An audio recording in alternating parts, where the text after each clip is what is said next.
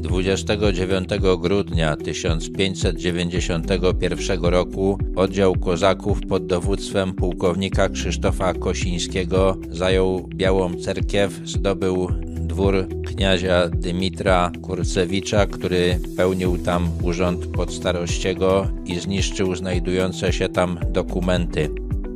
W ten sposób Kosiński starał się rozstrzygnąć swój spór z księciem Januszem Ostrogskim o ziemię nadrokitną. Kosiński otrzymał je dzięki wstawiennictwu hetmana Zamojskiego za zasługi dla Rzeczpospolitej, ale potem okazało się, że tytuł własności ma także Ostrogski.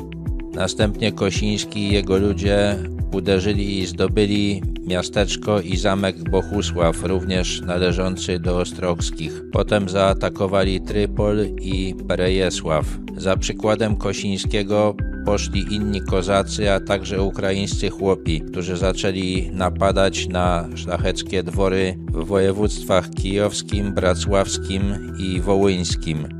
Tak rozpoczęło się pierwsze powstanie kozackie, zwane Powstaniem Kosińskiego. Zostało ono stłumione w roku 1593 przez prywatne oddziały magnackie i szlacheckie pospolite ruszenie. Sam Kosiński zginął w niewyjaśnionych do dzisiaj okolicznościach. Od tej pory kozackie powstania stały się zmorą Rzeczpospolitej wybuchały co jakiś czas, prowadzały zamęt w państwie i niszczyły jego siłę.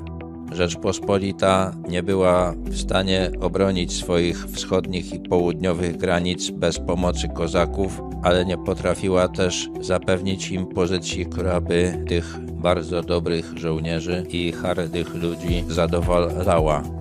Problem ukraiński stał się jednym z głównych powodów upadku Rzeczpospolitej obojga narodów.